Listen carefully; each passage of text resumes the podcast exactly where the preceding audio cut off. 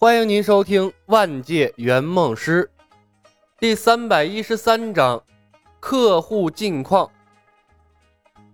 心好累呀！回归圆梦公司，李牧瘫坐在椅子上，长长出了一口气。三十个圆梦币的任务太难了，硬是动用了仙剑世界两个庞大势力的力量才完成了任务。拜月大神花费了四个多月的时间。打造了蕴含完整御剑术的智能飞剑，蜀山派拆分御剑术，并且官宣天下。重新定义御剑术看起来容易，但若不是他推翻了剑圣，并在蜀山刷下了偌大的声望，想改名哪有那么容易？从他走后，只要蜀山还存在，那么仙剑世界的御剑术就是御剑诀。为了给客户一个满意的交代。他其实改的是世界设定，就算这样，在仙剑的世界停留了也足足有七个月的时间。最关键的一点，选的队友一点都不给力，几乎全是他一个人硬撑下来的。但凡有一步行差踏错，任务都完成不了。此时，李牧完全有理由怀疑，上次圆梦公司给他安排的两个任务，就是为了拖延他的时间。让别的圆梦师追上来。不过，在仙剑世界的收获也不小，百年份的内功御剑诀是他自身的成长，完整版御剑术的智能飞剑一把，一线牵的红绳一把，疗伤解毒用的紫金丹十多枚，全套的御剑术巫术解析、蛊术解析，当然还有十九枚圆梦币。说实话。分给苗壮的两枚圆梦币，李牧感觉有点冤。没起到什么作用的苗壮，直接为李牧带新人蒙上了一层阴影。仙剑世界可以回去吗？李牧坐在椅子上，静静的思索仙剑世界回去的可能性。这次任务中，貌似他跟每一个人的关系都很不错呀。可仅仅想了片刻，他就知道回不去了。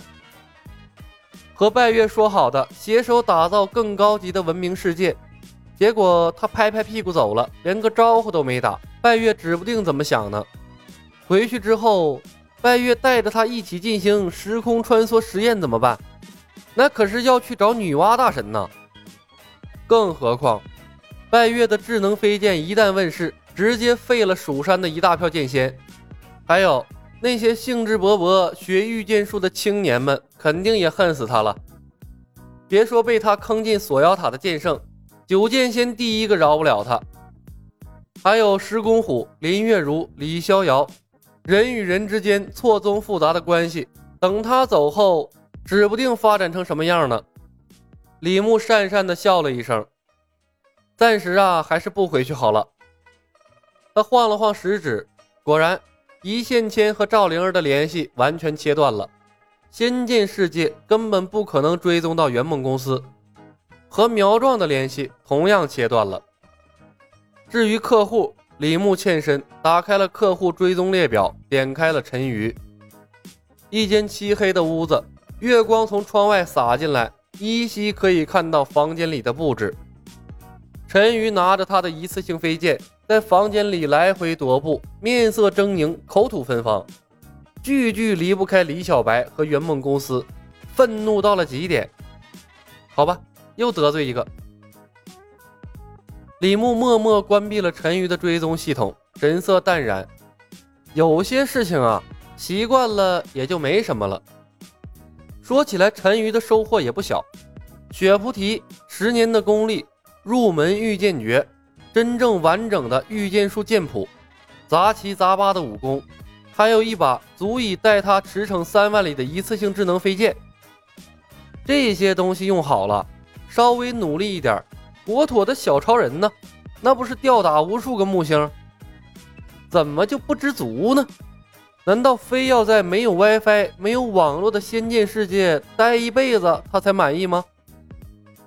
扫过沉鱼上方排列着的客户列表。李牧迟疑了片刻，点开了最上方的唐若幽。距离上次查看他们的情况十个多月的时间，是时候了解一下他们的近况了。唐若幽的大别墅灯火通明，唐若悠此时已经恢复了身材，盘膝坐在瑜伽垫上，五心朝天，调理气息。他的呼吸细密绵长，显然内功已经有了一定的火候。一个漂亮的小男孩躺在婴儿床上，瞪着乌溜溜的大眼睛，啃着手指头，好奇地看着挂在床头的标靶盘。标靶盘上插着两三把塑料飞刀，仔细看，圆心的位置是个小小的头像，依稀可以看出李小白的模样。李牧笑着摇了摇头，哼，小娘皮，冤冤相报何时了啊？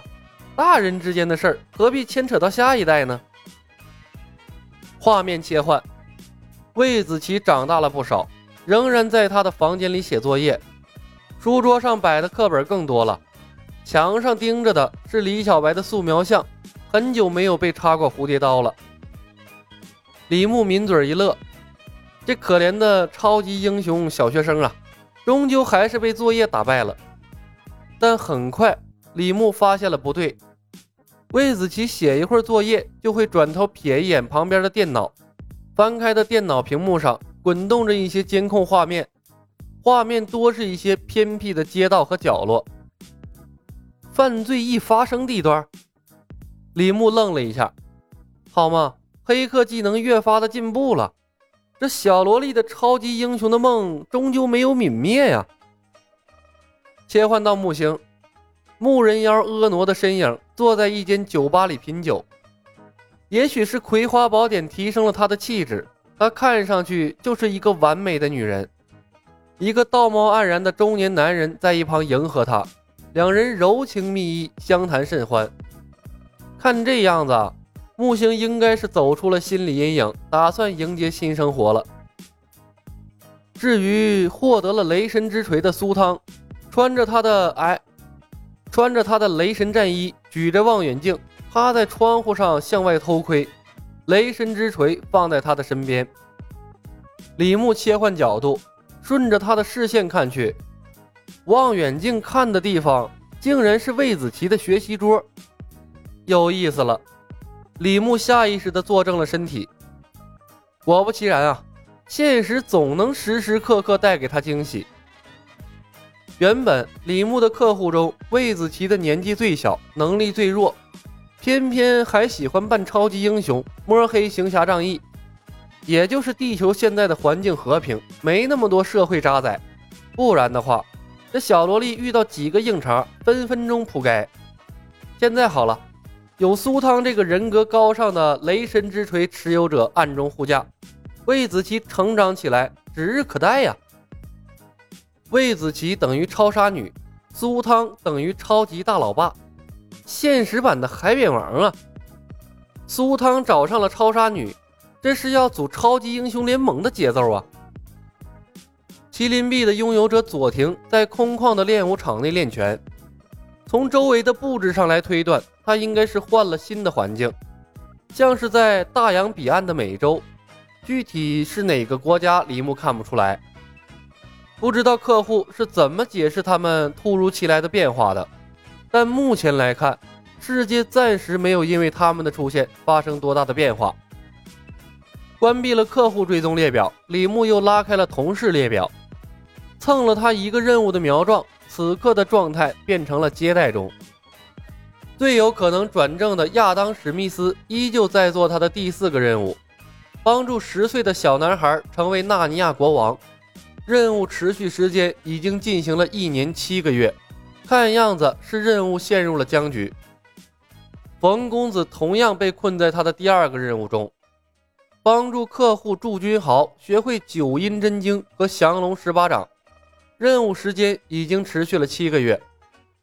果然啊，任何关于学习的任务都是最耗时的。李牧叹息了一声，看了眼剩下的圆梦师，少了些熟悉的名字，多了些新面孔。不过这次，所有的圆梦师都在忙碌的状态，没有一个空闲的。看来啊，转正后的圆梦师想找个助手也没那么容易，还是要瞅准机会才行。本集已经播讲完毕，感谢您的收听。